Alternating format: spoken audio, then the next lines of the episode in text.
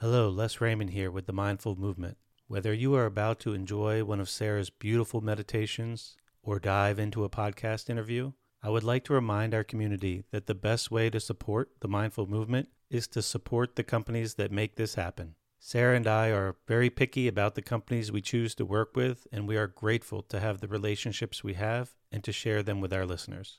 You can learn more about our affiliates through our website by clicking on the Favorites tab we are excited to have recently added Sunlighten as an affiliate. They make state of the art infrared saunas, and their founder, Connie, came on for a recent interview if you would like to listen. Our Sunlighten sauna has been a family favorite for over a decade. Some of our most popular affiliates are the grounding mats from Ultimate Longevity, which we sleep on every night, and the Apollo Neuro, which Sara is now wearing daily to help manage stress. When you support these brands, you in turn are supporting the mindful movement in helping Sara and I continue to devote our time to this passion. Whether you check out these companies or not, I just want to say thanks again and reiterate how grateful Sarah and I both are for all of the support over the years. I hope you enjoy the episode. When you need mealtime inspiration, it's worth shopping Kroger, where you'll find over 30,000 mouthwatering choices that excite your inner foodie. And no matter what tasty choice you make, you'll enjoy our everyday low prices, plus extra ways to save, like digital coupons worth over $600 each week. You can also save up to $1 off per gallon at the pump with fuel points. More savings and more inspiring flavors make shopping Kroger worth it every time. Kroger, fresh for everyone. Fuel restrictions apply.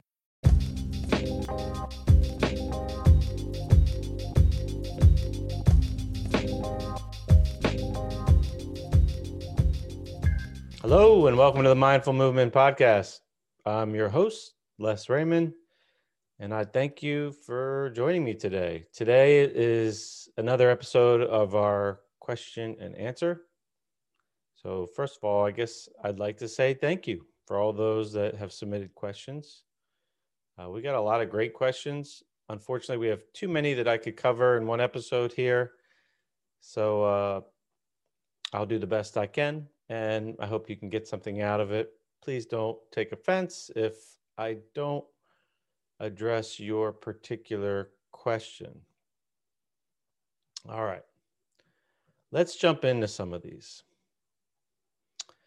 Um, all right, Doe Savage writes Dear Les, good morning. I'm struggling with self love and lack of self esteem. I am learning meditation and doing affirmations and have cultivated a two year long yoga practice. I do it with Qigong and I can feel the seed has been planted. Sometimes I just feel like nothing is taking root. Do you have any suggestions? Please, I really feel like I'm in the fight of my life and I'm trying to find the joy in sacred in everyday living. Namaste and thank you. Well, thanks for that question. Uh, I find that there's this is kind of interesting. Uh, it's there's a little bit to unpack here. So on one hand, I am struggling with self-love and a lack of self-esteem. On the other hand, you're committed to the point where you're two years deep into a yoga practice.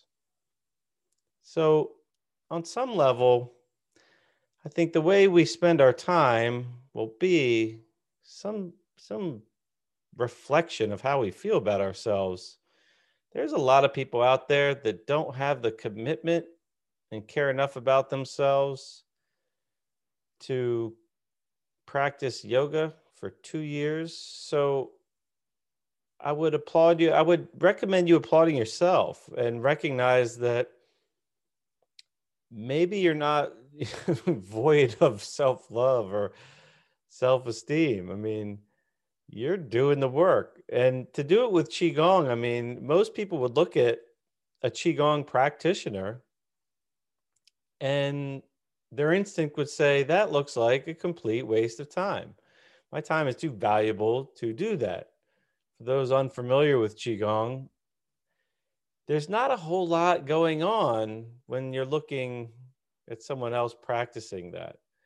I personally love that practice, but you know, it's uh it's not something somebody sees and says, Yeah, I want to do that. So if you're willing to spend time doing that, you care. And you do reference, though, that you feel the seed has been planted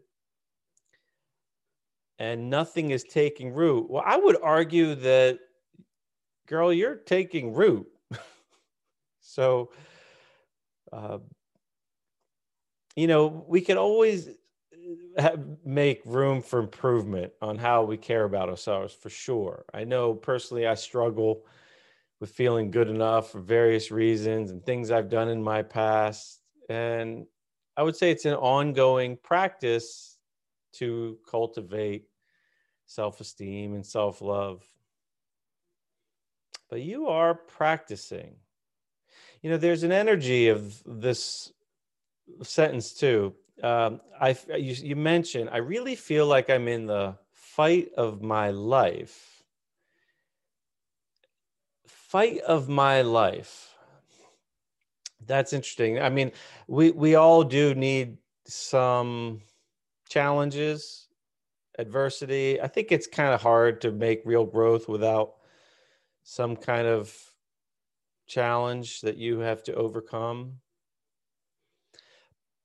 But I would I would like to change that sentence a little bit. I mean, it sounds to me like you're dancing. You're doing the dance. You're doing the work. You're navigating life as you know how. And without knowing more about what you're doing, it seems like you're doing a lot for yourself. A lot more than what most people are willing to do for themselves. I wonder if that that word fight could be changed to dance. I really feel like I'm in the dance of my life. Why does it have to be a fight? Does it have to be a fight to find joy? Maybe it's just more of an outlook, a, ch- a choice.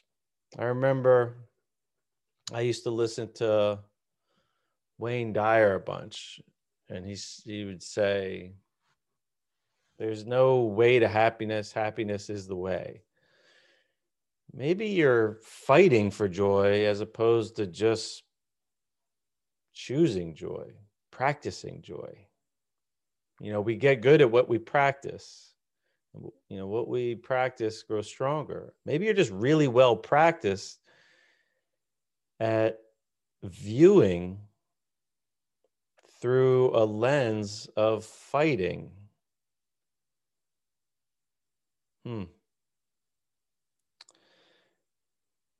I don't I don't know if there's anything you need to necessarily do to find what you're looking for. I wonder if it's you could look at what you're doing and expand the lens, maybe zoom out a little bit. Like what would a what would you tell a good friend that was experiencing what you're experiencing? And maybe if you take a different look, a different angle of what you're going through, maybe you have a little more self love and self esteem that you just realize. So I would say stay the course. Keep keep practicing. Let's find another one here. I hope you find that helpful. Okay, is diaphragm? This is from M MF. I don't know what that stands for. Is diaphragmatic breathing helpful while meditating? I have chronic depression and anxiety. Diaphragmatic breathing has been recently suggested to me. I struggle to both meditate while doing the diaphragmatic breathing. Is there a way to do both simultaneously? Thank you. That's a great question. I would say diaphragmatic breathing is more of a reference of the mechanics of how we're taking air into the body. It's more of a muscular or neuromuscular sequence that takes place when we're breathing what I would say properly or optimally when we're in a relaxed state. So, you know, a lot of meditation uses breath as like the anchor. that everything else is kind of built on because you have to give something your attention. So you give your breath your attention. Meditation is what happens as you practice that. So I would say it's not something you have to try to do simultaneously. If you have some dysfunction in the way you breathe, which after watching many people breathe for a long time as a as like an observer of movement, I would say the, a, a large percentage of the population has some like abnormal sequencing in their breath mechanically and neurologically. So if you're practice if you're learning how to breathe diaphragmatic, diaphragmatically then just practice that. So don't feel like you have to do both at the same time.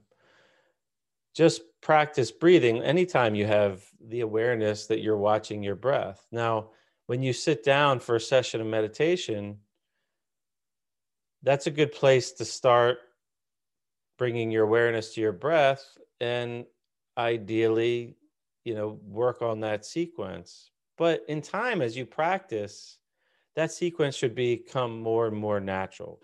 And you'll be able to carry it out in more and more positions. For instance, for a lot of people, it's easier to practice diaphragmatic breathing when they're lying, either on your belly or on your back.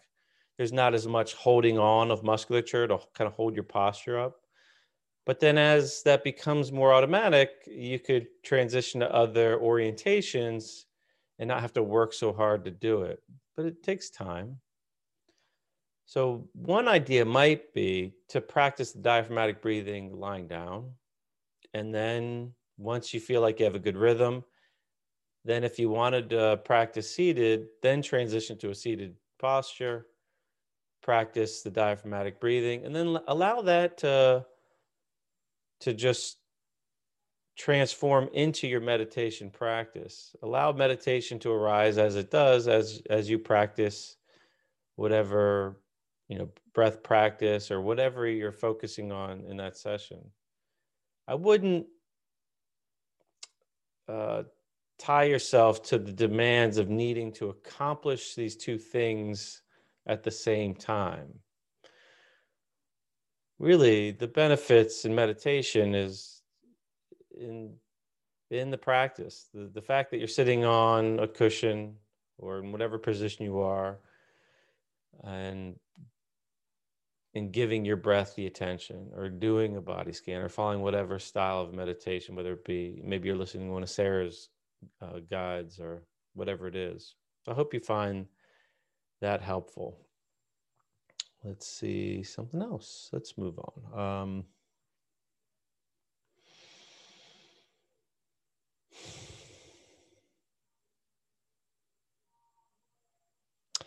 okay, from Sage writes how to approach meditation or self love and self care practices on days when we feel drained and we don't feel like putting the effort for ourselves. I've been struggling lately with this and I didn't find a resolve yet? Thank you.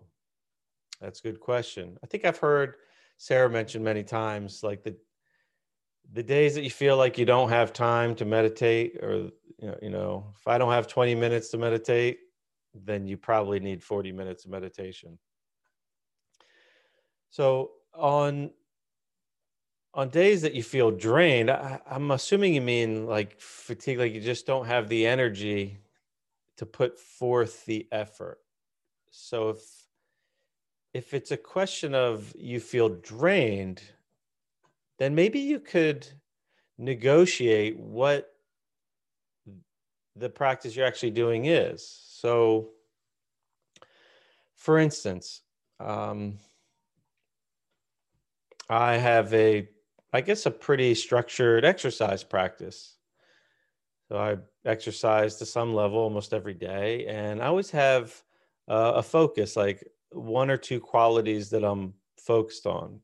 For instance, it might be um, a couple days a week, I, I lift weights and uh, my focus is to gain strength. I feel like weights uh, provide a very good tool to build that quality. But it's also pretty strenuous. And sometimes maybe my energy level isn't optimal to put forth a good effort on that day. So you just shift gears. So maybe if I'm planning on lifting heavy, I could either lift lighter and save the heavy lift for another day or just do something different, like train a different quality. Like maybe I'll just do a little more breath work and rely on maybe um, some more recovery based tools. Like I do a lot of soft tissue work, whether it be myofascial release, foam rolling, things like that. I like to use like a body thumper, self massage, or um, maybe, you know, take an extra long bath that day or take a nap. Do something that's productive that allows you to, you know, bring yourself a step closer to the next day where you'll have even greater energy. Um, it's easy to beat yourself up for not doing what is necessarily what you, you know is supposed to be on schedule but these are things that you know they're just abstractions that we're creating in our mind. It's not like if there's something you're planning on doing for yourself one day let's say it's exercise or take a walk or eat a healthy meal that's not some absolute truth that's set in stone that you're supposed to do. These are just you know thoughts that arise that we have about you know a, a desire that we want. And ideally you know that decision points in some direction that serves you well but there's a lot of ways to get from a to b. And it's not necessarily getting off course just because you're doing something different. Uh, so if you feel drained and you don't have the energy, maybe do something that's more restorative that fills your cup more instead of you pouring from it. I mean, I love lifting weights. I would do it every day because I love it, except for the fact that it would try I would be trashed if I did that. I mean, maybe if you're 18 years old, you could lift weights every day, heavy, and you know, you have that resilience because you're young. I'm 43 in change. And I mean, at this age, it just seems like counterproductive. I mean, some days, yeah, I could lift a couple days in a row, maybe three. But if I do, I'm I'm bound to have a few days in my immediate future where I'm going to have to do the opposite, where I'm going to have to do more of the the things that add to the, my system instead of detract from them. I mean, you you can't keep pouring from the cup. Eventually, you have to start filling the cup up. So, uh, Sage, what I would recommend is if a day that you don't feel up for effort, then do something that allows you to be refilled if you feel drained, and whatever that is for you. And you know, maybe that's laying on the couch and watching a movie or reading a book or just sitting outside and maybe watching the wind blow the trees around. So I hope you find uh, that helpful. Here's a question. So this is kind of near and dear to my heart. Um, Claire Grace writes Hi, I have a long term chronic illness. I'm at the beginning of trying to recover from it. I know you were sick and healed yourself, and I was wondering if I could hear more about your story. Well, Claire, that is a topic I'm very passionate about because a big part of why this channel exists is really to empower others to play a bigger role in their own sense of well being. And that usually includes, for a lot of people, some healing journey, whether it's from a, a physical insult or a uh, emotional trauma, something from our past. So I have talked about my history a little bit, but I'll uh, summarize a little bit and and maybe tell you where I'm at now. But uh, I my health was kind of built on a, I guess, a faulty foundation. I uh, grew up on like the standard American diet, eating a bunch of sugary things and not a whole lot of nutrient dense food. It wasn't due to a lack of love from my parents. It's just, you know, you don't know what you don't know. And back then they, nobody was teaching them, you know, nutrition and how it relates to biochemistry and physiology. So they did the best they could with the tools they had at the time, just as we all do. But, um, you know, I didn't have a great foundation there. And at a fairly young age, I got into alcohol and drugs. So I did a lot of damage for quite some time.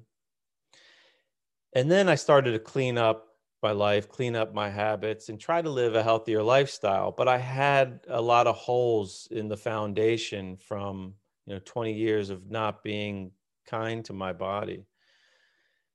And I had, a, I guess, a perfect storm arise that was really triggered when I got bit by a tick and got Lyme disease.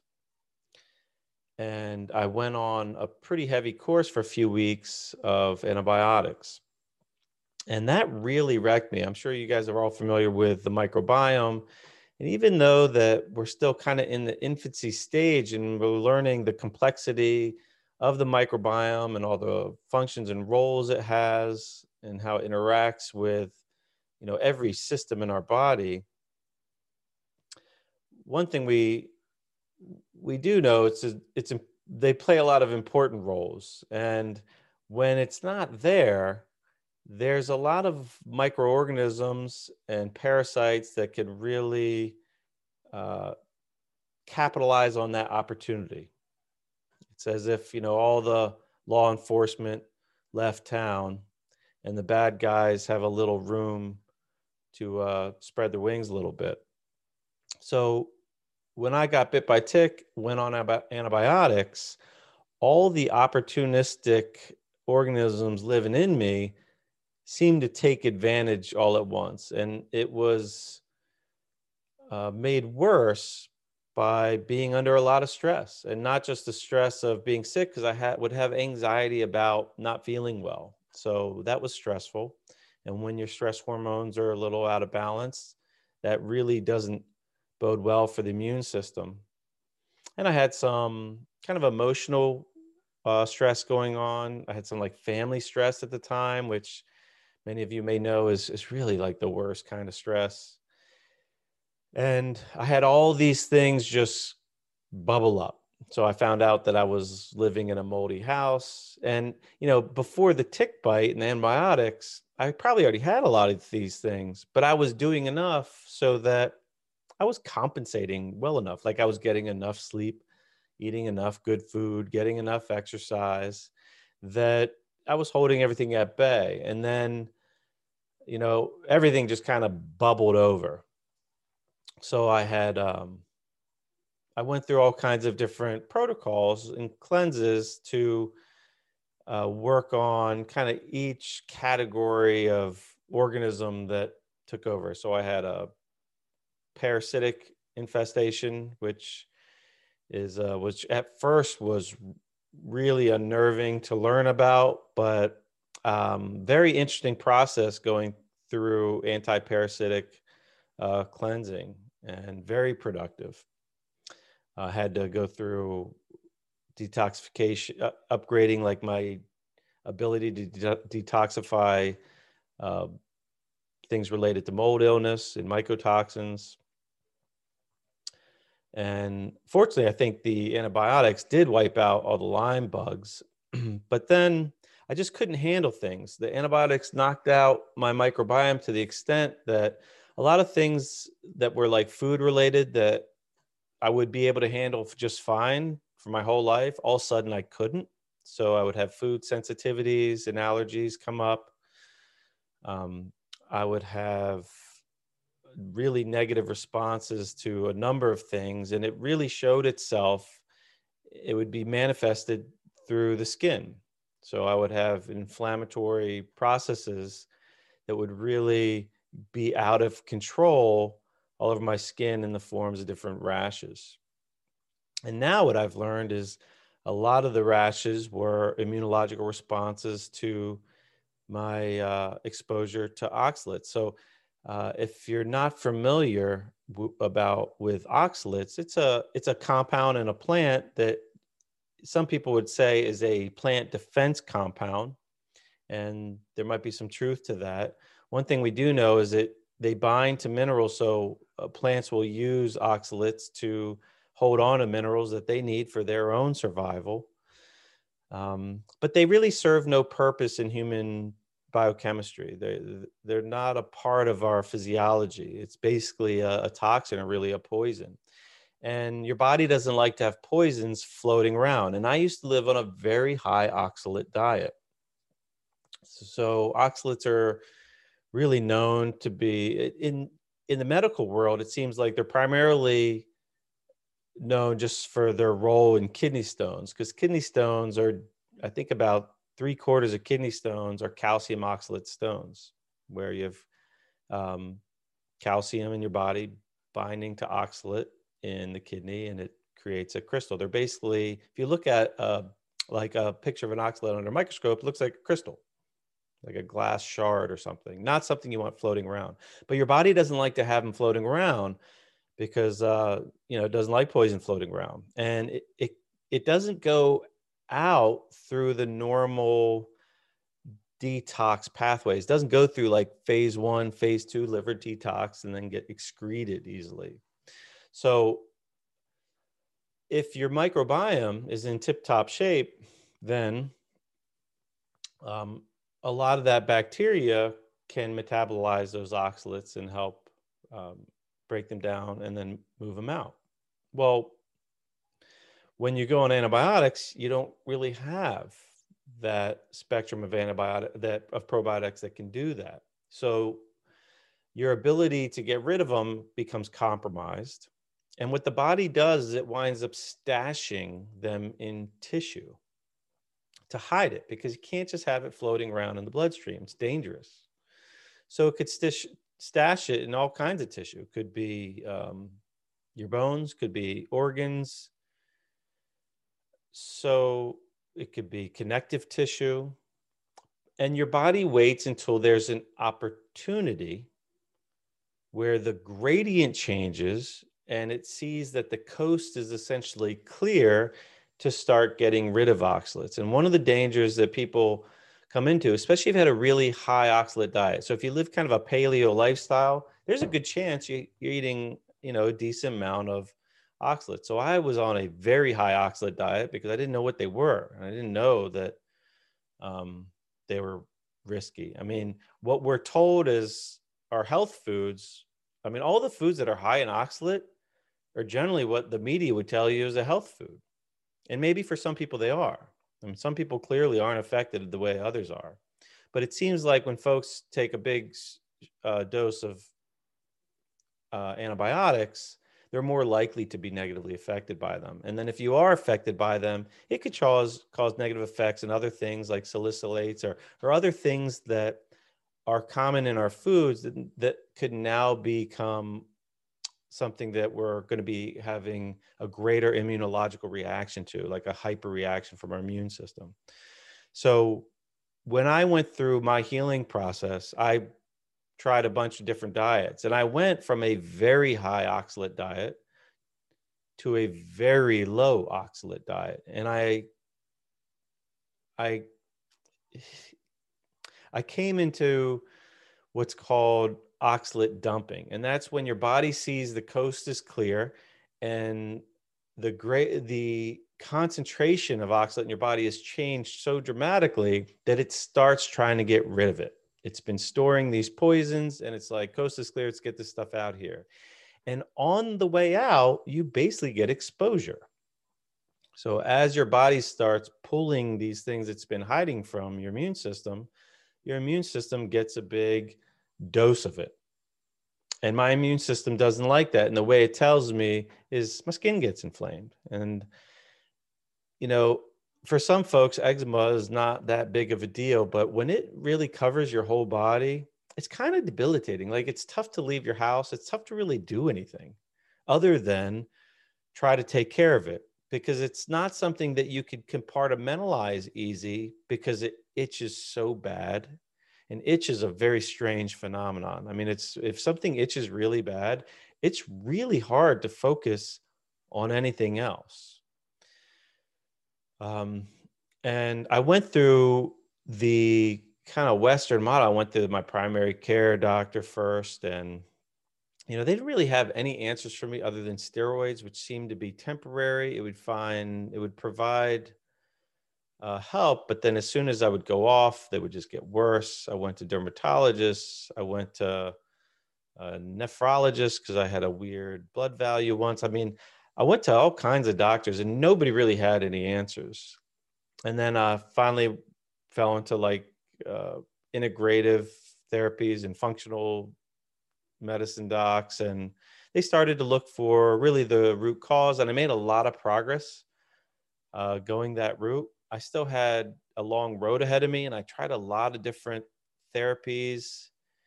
Um, it took a while. I didn't really know it was oxalate dumping at the time.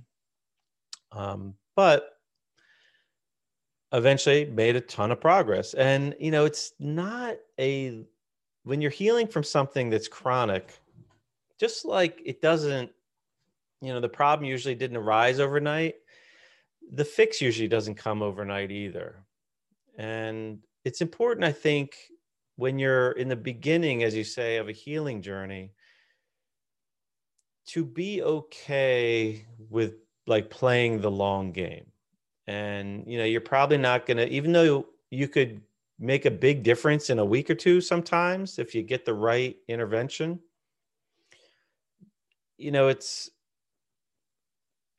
it's realistic for it to take you know months not days to really uh, make a lot of progress. And it's not always linear. Sometimes it's two steps forward one step back three steps forward four steps back. It's a lot of up and down. And some of my advice would be on the days that let's say you're having a flare, things aren't going well, to not lose sight of your overall progress. That's something that one of my doctors helped me out tremendously by asking simple questions like, well, are you better off now than a month ago or six months ago or a year ago? And questions like that helped me mentally not get go crazy and stay on track and not get caught up with, oh my God, this is happening, that is happening.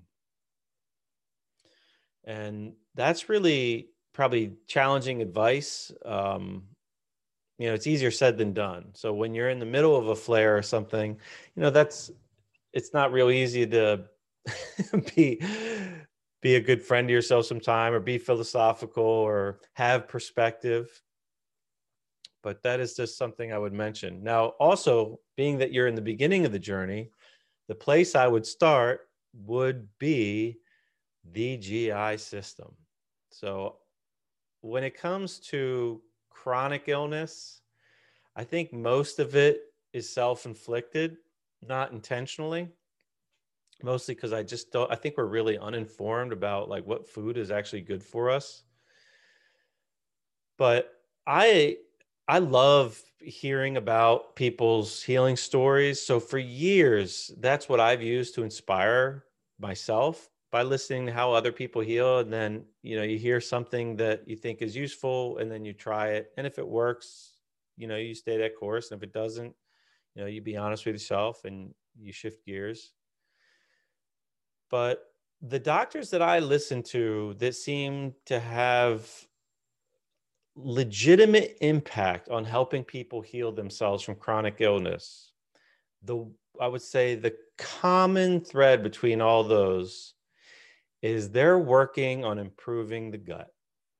It, like you know you got to get healthy from the ins from the middle out from the inside out. And you know we have this tube that basically you know from our mouth to our anus that runs through where there's so much that goes on and it has such a connection to our immune system. And if you look at so many illnesses they're all they're almost all on some level immune related if you think of the immune system, there's a lot of ways you could break it up. I think one simple way I like is you have like self and non self and tolerance and defense. So, for instance, if you're dealing with non self, if you have a lack of tolerance, you have like allergies, like you're not tolerating something you should be able to tolerate, something like pollen or pet dander. They're things that aren't inherently harmful to us, but we don't tolerate them. If you're talking about a lack of defense for non-self, you're then you're talking about like pathogenic pathogenic uh, infection, whether it be um, bacteria or fungi or parasites or um, viruses, things that are outside. They're they're not us, and we need to be able to defend against some those things at least enough. Some of those, you know, things outside of us have very symbiotic relationships with us. In fact, there's tons of parts that we walk around with um, that we need if we didn't have any viruses and fungi and bacteria and even parasites, we wouldn't be able to thrive. We rely on them. But when they get out of balance, we need to be able to defend against those things. Or if it's something that's really um, just pathogenic version of, of uh, a bacteria or something. And then on the other side, self, if you have a lack of tolerance for the self, that would be like an autoimmune condition which is really like uh, an epidemic in this in the country right now with autoimmune conditions. I think they've got they say there's like 50 million people with some type of autoimmune condition. So that's your body playing uh, you know a case of mistaken identity where it's attacking something that it doesn't realize is you. So whether it's uh, Hashimoto's where your body's attacking the thyroid or um, you know, it could be attacking the pancreas. It could be attacking any, any number of things in your body. Your myelin sheaths, things that protect your nerves. Um, and then a lack of defense would be like cancer. Like, for instance, uh, we need to be able to modulate our immune system to the point where when things go wrong in our own body and we have a cancerous process um, carrying on, then we need to be able to defend against ourselves in that way and and know which cells to take out which are the strong cells that we want to keep and which ones are the ones that we know are harming if they stick around and we need to to take them out. So that like that encompasses so many things and that's all that could all be kind of labeled the immune system. And even when you hear the idea of how most diseases that take us out have this common thread of having some kind of chronic inflammatory response well inflammation is part of that is an immunological process. So our immune system is paramount for it to be robust and behave appropriately so that we could have so that we can thrive as an organism. Well the vast majority of our immune system kind of lives around our GI tract. So, taking care of that, which means providing the things it needs and limiting the things that insult it, is really important. And unfortunately, in the world we live in now, that's kind of an uphill battle because there's so many things that can insult our GI tract. I mean, there's a ton of toxins in our environment now that weren't here a couple hundred years ago or even less than that. So our bodies are really pushed to the limits there. So that's something to be aware of and mindful, and then work in your lifestyle ways to mitigate that. And then there's the the side of how do we know what's right for us to get the things that we do need, like basic essential vitamins and minerals. So, where I would begin would be to empower yourself with a little education. I think a good place to start with that is with a book that we referenced on this podcast before. If you haven't listened to the episode with Dr. Michael Ruscio, Dr. Michael Ruscio wrote a book, and the thing I love about it, it's called Healthy Gut, Healthy You. is that it's kind of a do it yourself. It's something that I wish somebody gave to me early on in my healing journey because it gives you kind of an algorithm. Like these are the common things that are affecting you know most chronic illness. And here's a very simple approach to to make progress. And he doesn't get carried away. He doesn't oh, you know recommend you go test for everything. Just try something that we know. We have a lot of clinical evidence that helps a lot of people in that scenario and see if it helps you and if it doesn't then try this next step and it's just a really uh, easy read it's not too sciency but it still gives you context of what you're trying to do and why and it's just a great starting point. Uh, Healthy Gut, Healthy You by Dr. Ruscio. And if you haven't listened to that episode, then uh, I would check out, I don't know which number it is, but check out the interview with Dr. Michael Ruscio. And uh, that might be a good place to start. And if you want to start, I, personally, I find with if you have a chronic illness, I don't really think the Western model is generally the best model for chronic illness. I think for acute issues, it's first rate. I mean, if you have a car accident and you're laying on the street and your spleen is on the outside of your body and you need someone to put that back in, sew you up, um, you know, functional medicine is going to be handcuffed on that one. You want to go to, you know, an ER. But when you're dealing with chronic illness, I don't think the model where you go to the doctor and you have, you know, 10 minutes to tell him your biggest complaint and him to assign a, a pharmaceutical to it, to those symptoms, I just don't think that's effective. I've watched people my whole life go through that model and I've just, I don't think it's ever been successful. It, and I'm sure there's exceptions to that, but I never see the people, my loved ones go to a doctor because they don't feel good and then they become healthier because of that visit. I feel like ultimately our body does the healing. You are your own healer, you are the doctor. We have to find what's getting in its way, what's getting in your body's way of doing what it already knows how to do. It already knows how to heal. Um, sometimes it's something is as little as you're just not getting enough sleep. And that's when we do most of our healing. And you know if you're getting five crappy hours of sleep a night and you bump that up to seven quality hours of sleep you know that might be all the difference where your body could just resume its normal function to get on with its own healing or if it's under stress for something you just got to find what that stress is and see what you can do to mitigate that.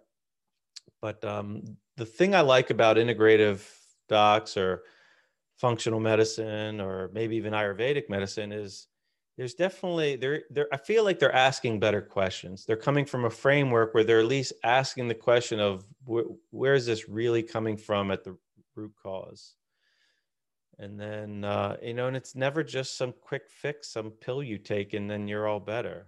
It's you have to learn how to adjust your lifestyle so that your body can do what it knows how to do the best it can. And um, you know it, i feel like chronic illness is generally a lifestyle issue. So when you want to get better you have to be willing to adjust the way that you spend your time you, you have to look at the minutes of your day and be willing to allocate them differently so that you have some kind of different outcome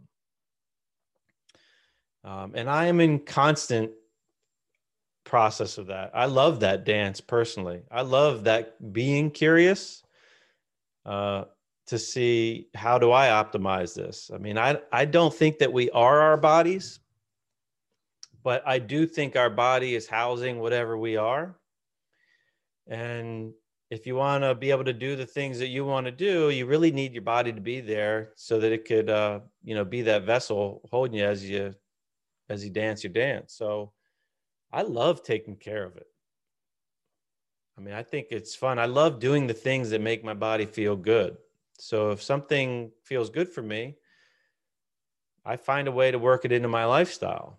Because I like doing the things. If I like feeling good, I used to not feel good. I used to be, you know, about 75 pounds heavier than I am now.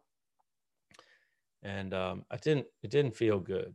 So um, I've cleared a lot of ailments just through lifestyle. And, you know, you just change a little, little changes in many categories, meaning, you know, let's say you need better sleep, you make little changes to get a little bit better sleep. If you need changes in your nutrition, you know, you just little changes at a time, build habits and, you know, try to get 1% better every week. And then before you know it, you look back and say, oh my gosh, look at all the progress I've made. I feel great. You know, what an amazing journey this has been. I've learned so much and that's kind of how i feel now and i'm really passionate about helping other people's other people dis, you know discover that journey for themselves and learn that they are their best doctor they are the healer. You just have to uh, you know get out of your own way and uh, live in a way that allows your body to move in that direction that you ultimately desire. I hope that that is helpful. That was a pretty long-winded uh, answer, but uh, Claire, I hope that you could find something useful out of that. And if you have any additional questions about that, then shoot them my way, and we could follow up.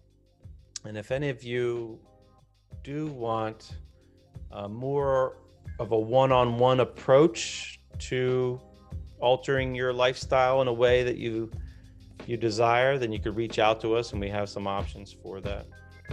And if you do want to support the show, if you're not a member, we do have some cool new things coming up for our membership. So you could check out and uh, join the membership, the Mindful Movement. You get some extra content. We're going to be doing some live stuff every month, coming starting in uh, in February in this month, so in a couple weeks. So really excited about that.